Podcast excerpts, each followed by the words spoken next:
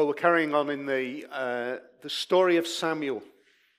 Really key, key kind of journey in the history of God's people, but we've given it a title which sounds as though it's kind of really connected with, you know, 21st century identity. Who do you think you are? Uh, what I want to do is, is this afternoon maybe look at how incredibly relevant that is for us today, but at the same time, how incredibly relevant it was to this time. This story occurs around about 3,000 years ago. And, and when we, in kind of sophisticated 21st century Great Britain, hear that, we might think, well, you know what? It's just so long ago, it's so irrelevant to us today. Can it speak to, speak to us today? I think it can.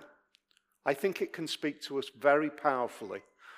And I think it can speak to us for this, re- for this reason. At root, we are the same. We're the same people. We have the same issues. They might look, they might be dressed in different clothes, uh, but they walk the same pathway. We have the same concerns. We have the same struggles. Uh, and we have the same challenges. But we also have the same hope. We also have the same uh, understanding that the God who speaks in the life of Hannah is the God who speaks in our life. That's what we believe if we believe the storyline of the Bible. And so we're going to, we're going to really del- delve into this idea of, of our identity.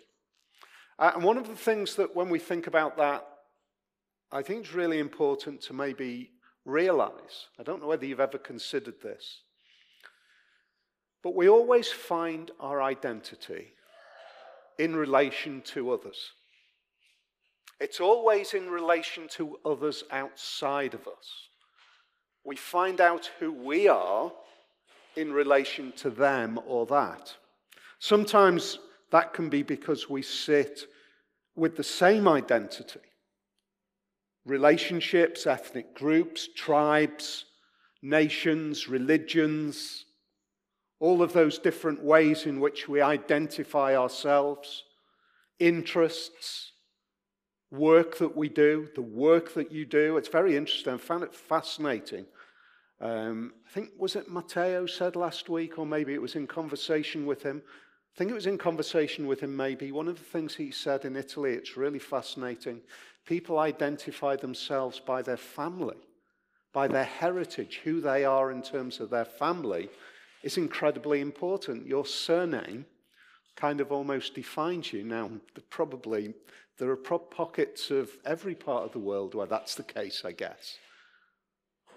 Maybe we don't feel that same kind of association, but there are different ways in which we define ourselves in relation to others. The other way that we do it is not by association, but by contrast. We say, I am this because I am not that kind of person. Or I don't do this. Or I'm better than that. Or I'm not as good as that. I'm not as rich as them. I'm not as powerful as them. But I'm more powerful than them and I'm more rich than them. You see, our identity is absolutely rooted in our relationship. Now, one of the great challenges with that is that if we define our relationship and our identity, sorry, if we define our identity through those relationships, one of the great challenges that that brings is that the other side, as well as ourselves, can default in that contract, that contract of relationship. The other side can default they can break the contract of identity. Who I am is defined by you, but if you break that relationship with me, who am I then? Who am I if this happens or that happens? If my children don't turn out to be who I want them to be, or my parents turn out to be very different than I assumed them to be? Or my friends or my relationships or my partner or whatever it is. Our identity can very easily be crushed, the tribe that we associate with. You have heard me for the past few years railing against the, the kind of extreme right wing popularism. Fascinating to see clusters over in the States who, who feel now betrayed and let down, and their identity is crushed because the other side has broken the contract. I tell you what, though, this past week has made me actually love the freedom to speak in agreement or in disagreement. That is, that is such a precious gift. In fact, it came originally, the freedom and pluralism of religious thinking first came with the Christian faith.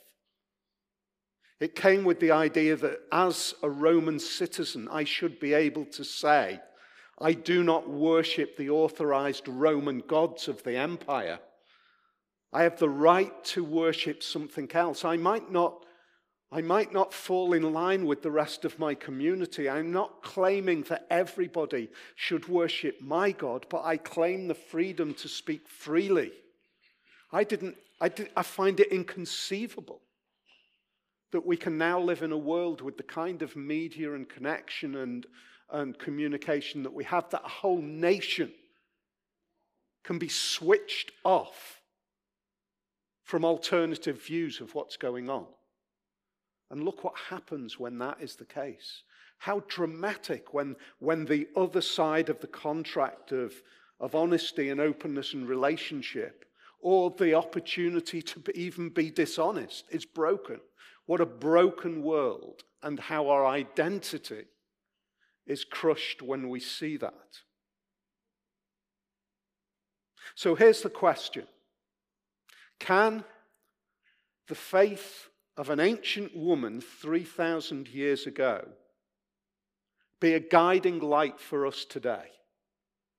Can it speak to us in our lives, in our identity, in our struggles, in our understanding of who we are? Can, can that happen 3,000 years gap? It's a, it's a fundamental question because of this verse in Psalm 119 and verse 105. Some of you will know it straight off the top of your head. Your word is a lamp for my feet and a light on my path. That's what God says about His word. This is His word that we're coming to this afternoon. And here's the question Can that word from 3,000 years ago be a light and a guide for me today? Does it work like that? Can it work like that?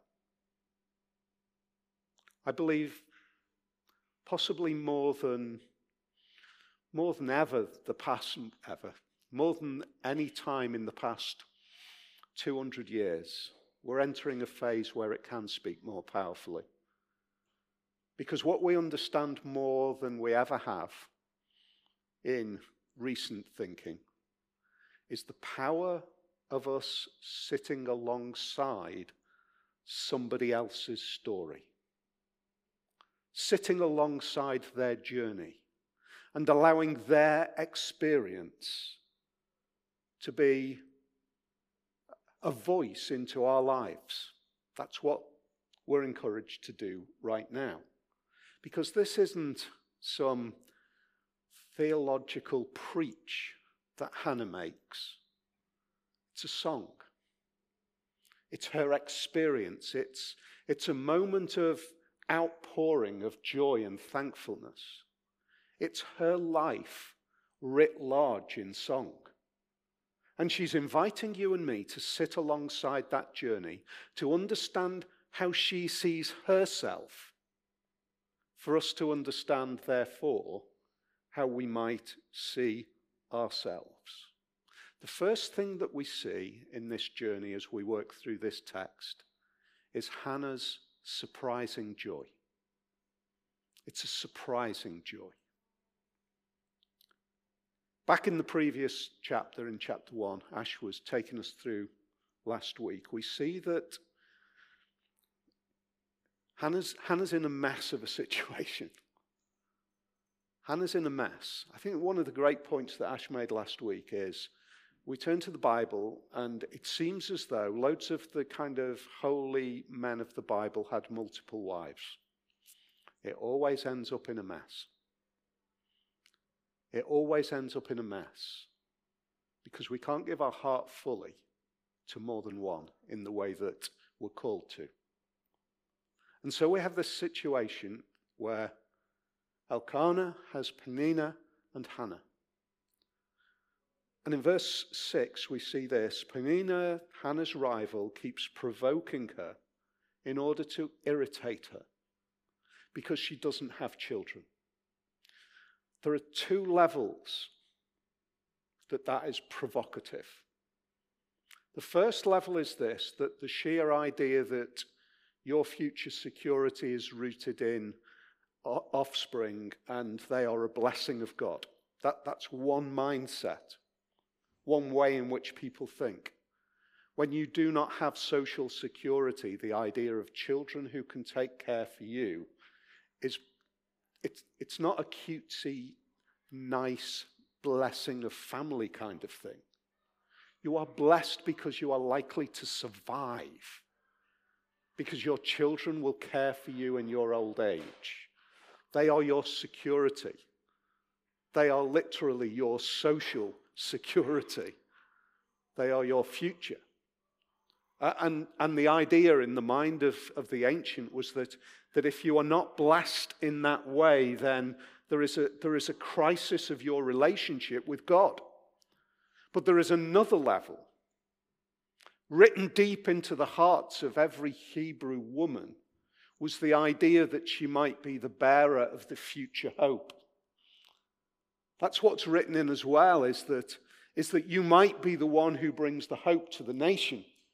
You might be the one who, who brings that, that seed of hope that brings us future glory and security and safety. And so Hannah is oppressed by her rival. But she bursts out in verse 1 of chapter 2, if we can get that on the screen. Then Hannah prayed and said, it's called a prayer, but I think in a real way it's a song. I think in the Hebrew, if you read it in the Hebrew, without a doubt, it's written in a lyrical form. She says this My heart rejoices in the Lord. In the Lord, my horn is lifted high, or my strength is lifted high. My mouth boasts over my enemies, for I delight in your deliverance. Look at the contrast that Hannah has between chapter 1 and chapter 2. In tears, broken, oppressed by Penina. In chapter, two, in chapter 1, in chapter 2, she erupts with joy and she basically says this I am boasting over the words that you declared to me. The words that, de- that I am declaring now are greater than the words that you were declaring to me. That's the, that's the concept, this, this idea of the boast. I have found a greater strength I've found a, a louder voice. I've found my voice in the face of what you threw at me. What, what, what hope that she's filled with, what hope and joy that she's filled with. Her, her previous identity, what she, what she lived in, who she identified herself as, was an oppressed woman and now she finds herself released from that oppression. It's as though the, the chains have been broken of the oppression. The words that stung and broke her can't even now reach her. In fact, they can't even now be spoken. It's an amazing turnaround we see that she now boasts over her antagonists. but the second thing that we see, which is surprising, is that it is neither Hannah herself or Samuel that is her joy. Think about that. Because that is, that is really powerful in the contrast between the way we see our human identity and the way Hannah sees her identity. She, in, in the words that she uses, she doesn't look over the crib and say, You are my joy. You are my hope. She doesn't look into the eyes of this little baby that looks up at her, and she doesn't find herself fawning and secured in this little baby, nor does she look in the mirror and say, I've achieved it, I've found my hope. She does neither. Neither of those. She understands, or at least she shines a little torch on the pathway of life for us. And she says this If you put your hope in a child or yourself, you might be let down. You might be let down. But let me shine this light for you because my hope and my delight is in your deliverance. And she makes it really clear in verse 2 what, who she's speaking to. Her deliverance in verse 1 is not Samuel, it's the Lord. There is no one holy like the Lord. There is no one beside you. There is no rock like our God. In the middle of her adversity, do you see the journey that is unfolding in the mindset of Hannah? So that we sit alongside, we kind of, we follow in the coattails of this elderly ancient woman who is walking a pathway for us to follow. Because in her grief, when her words can't even come out of her mouth, but she's kind of forming shapes with her mouth, she's looking to God. When the joy comes, her joy is directed to God. Both occasions, in the sorrow, in the joy, she's saying, That's where I'm looking. That's where my hope is. It's been a huge privilege over many years to, to spend time with so many folks as they've been through challenging times, difficult times. It's been humbling that again and again and again the words that are formed or the, or the, the attitude that is expressed is that in that difficult time, it was God who was my hope. It was God who encouraged me. It was God who strengthened me. It was God who got me through it. Again and again and again. It's as though there are people today who are walking behind Hannah and saying, Your pathway is right and true. And I know it to be true because I've walked in your very footsteps. You, have directed the way that I walk, but I know what it is to step in that footstep of sadness and know that God is my hope. I know what it is to come out the other side and to be able to say, God is my rock. That's what Hannah is saying to us. That's the light that shines on our pathway. That really, for me, brings, brings the possibility that what you are doing, God, is you are promising that the words in your the, the, the ideas, the thoughts, the hope in your word is as equally a hope to us today as it was when it was written thousands of years ago. It's relevant because the trials of Hannah and the, the emotional experiences of Hannah are the same as many of our emotional experiences oppression, fear, social failure, being mocked, being considered as nothing, having an identity which is crushed into the ground. But what Hannah says is this When my, when my relationship is with you, my identity is raised up. Who I am is lifted up.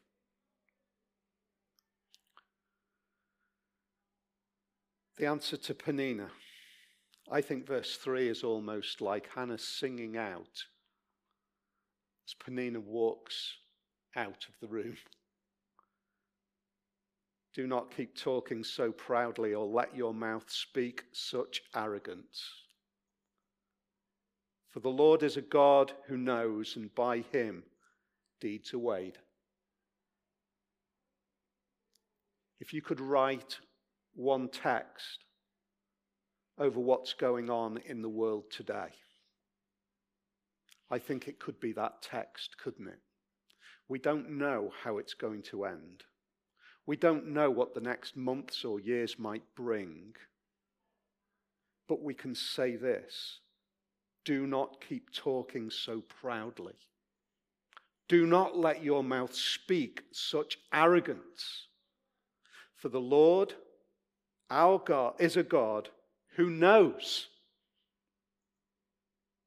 And by him, deeds are weighed. That is a great confidence. If you are looking at what is going on in, in what is now a, across many nations being described as war crimes, let me say this God sees, God remembers. Those deeds are weighed by the creator of the universe. Those proud acts will not be forgotten. How can we say this? We can say this because as Hannah unfolds this praise, she starts to bring out the second point. How can she have that confidence? Her confidence actually is not in herself, not in her son, but is in the nature of God. She's saying, I'm confident because of who you are. Her security comes from the, the confidence that she has in the God who she has faith in. So, who, who have you got faith in? Look around the world today. Who have you got faith in? Who do you really trust? What, what is the what makes up the values of somebody who you trust? The character, who they are. That's what we say, and, and yet all of that is always fragile. And what Hannah says is in this song is, I have faith in the nature and the character of God. The first is this You triumph, so I'm strengthened. Verse 4 The bows of the warriors are broken but those who stumbled are armed with strength. Wow. The bows of the warriors are broken. God hates human conflict. God hates human conflict. We are not made for conflict, we are made for relationship. Does that mean that the fact that we can rise up? Is God in some sort of tentative win, cosmic battle? Is it, is, which is often the way the idea of God is portrayed. When I was young, one of the, one of the, um, yeah, I'm going to age myself here now. One of the, one of the artists that I really liked was Chris de Burgh before he started all that woman in red, lady in red rubbish. Some of his older stuff and he sings a song about God and the devil playing poker. There's a train that runs between Guadalquivir and Old Seville. That's about the only line I can remember. But it portrays the idea that God and the devil are playing this game of cards. Who's going to win? Is God going to win? Is the devil going to win? It's tentative. That's the way it's portrayed. Hannah knows that is not the case. He knows that, she knows that is not the way it is. God will win. you will break the bows of the warrior. Those who stumbled, those who are fighting their way through, terrified by what is going on behind them, but looking to you, those who are stumbling but looking up, they're the ones that are going to be strengthened, not the ones who look strong now. Tr- you triumph, so I'm strengthened. You fill, so I'm satisfied. What she sings next those who are full hire themselves out for food, but those who are hungry are hungry no more. She was, who was barren has borne seven children, but she who has had many sons pines away. Hannah's creating this contrast of the attitudes of our minds. She's saying that there are those who are full, that they've eaten well, but they hire themselves out for more food. Why? Because what they've eaten doesn't satisfy them. And so they need, they need to hire themselves out for more and for more and for more because what they're getting isn't satisfying. But what she says is, but those who you feed, satisfied. Now, let me just stand 3,000 years ago and throw a huge line forward, a thousand years. And Jesus says this I am the bread of life. Whoever comes to me will never go hungry, and whoever believes in me will never be thirsty. Hannah's saying exactly the same, and Jesus comes and he says, you were right, Hannah, and I'm the way in which that is fulfilled. I'm the satisfaction. I'm the one who solves thirst, solves hunger. Because the hunger and thirst that you're talking about is that deep, deep hunger and thirst. The kind of hunger and thirst that's written deep inside of you.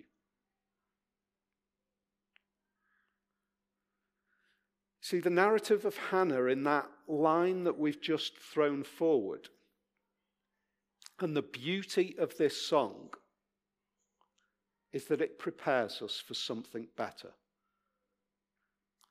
Hannah's song is the beginnings, the, the, the flavor, the essence, the hors d'oeuvre, the prototype, the taste, whatever we want to describe it. It's, it's the beginnings of something better. And actually, I would, I would guess that from verse 6 onwards, we almost see the outpouring of the gospel.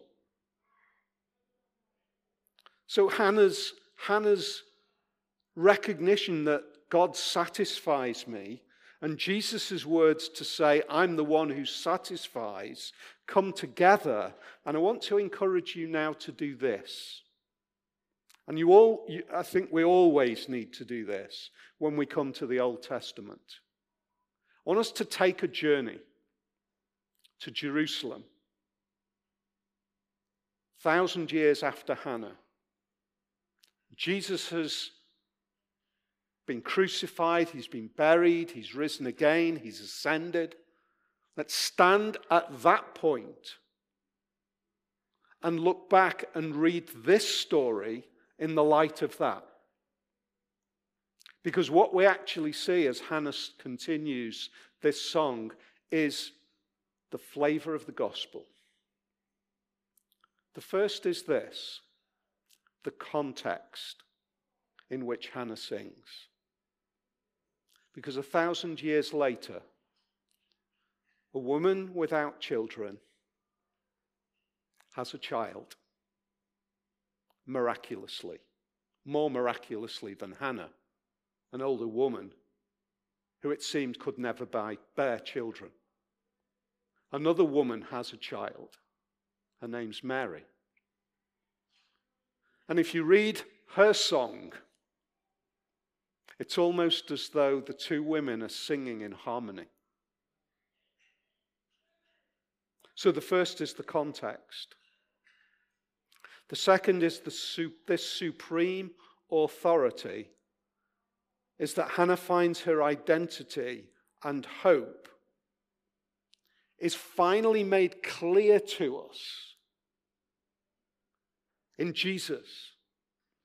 Look at what she says in verse 6, 6 to 8. If we stand at the cross after Jesus has risen and ascended, and we read these words The Lord brings death and makes alive. He brings down to the grave and raises up. How amazing is that? Let's stand at the cross and read those words. What is the nature of God? He brings death and makes alive.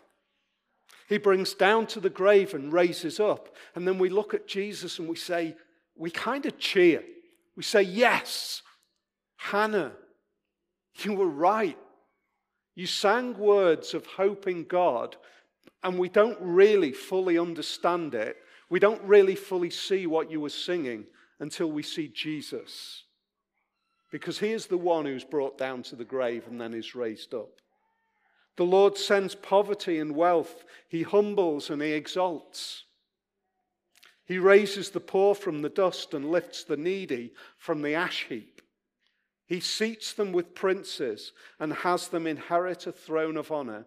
For the foundations of the earth are the Lord's, on them he has set the world.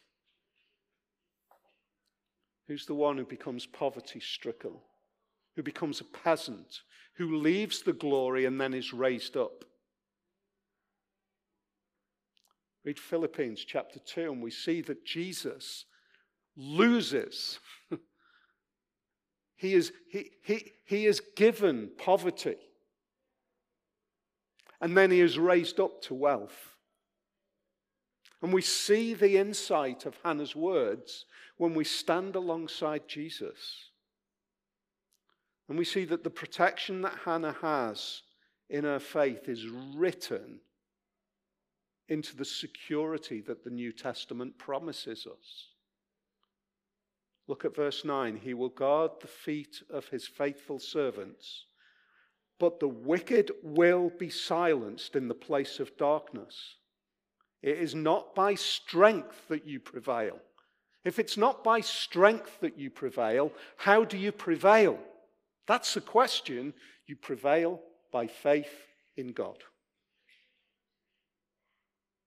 Hebrews chapter 13 and verse 5 says this Keep your lives free from the love of money and be content with what you have because God has said, What? Never will I leave you. Never will I forsake you. In this world, why does the writer of Hebrews, Hebrews say that? He says that because, because our security feels so tangible in the things that we have. And when all of those things are stripped away, when we don't have, God says this I'll never leave you and I will never forsake you. And in the same way, Hannah, a peasant ancient Hebrew, knows that her hope is in God. The confidence in Hannah's song, finally, is that God will prove to be victorious. He will prove to be victorious. Look at verse 10. Those who oppose the Lord, those who oppose the Lord will be broken. See that? It's not, it's not that they might be broken. Those who oppose the Lord will be broken. The Most High will thunder from heaven. The Lord will judge the ends of the earth. Why is the coming of Jesus as a baby significant? The past two pre Christmases, we've looked at this. The coming of Jesus as a baby is significant because, partly, at least, because it assures us that he will come again. He will return. The advent, the coming of Jesus, is the assurance of the second coming of Jesus. When Paul says in Philippians chapter 2 this, therefore God exalted him to the highest place and gave him the name that is above every name, that at the name of Jesus every knee should bow in heaven and on earth and under the earth, and every tongue acknowledge that Jesus Christ is Lord to the glory of God the Father. Every created human being will glorify God. Every created human being will glorify God. Because every created human being will one day acknowledge that Jesus Christ is God. That's, the, that's when Jesus is glorified. And so, Hannah kind of shines a light for us. And she says, I want to light a pathway for you. I want, I want to invite you. Because the contrasts that we've seen in this is God raises, God crushes, God delights, God hates, God protects, God abandons. The light that Hannah shines is this God invites us to have faith in Him. Because it is through faith in Him that we sing from the inside. We sing from the inside. We sing from the inside of the relationship. That is what God invites us to do through the pathway that Hannah walked.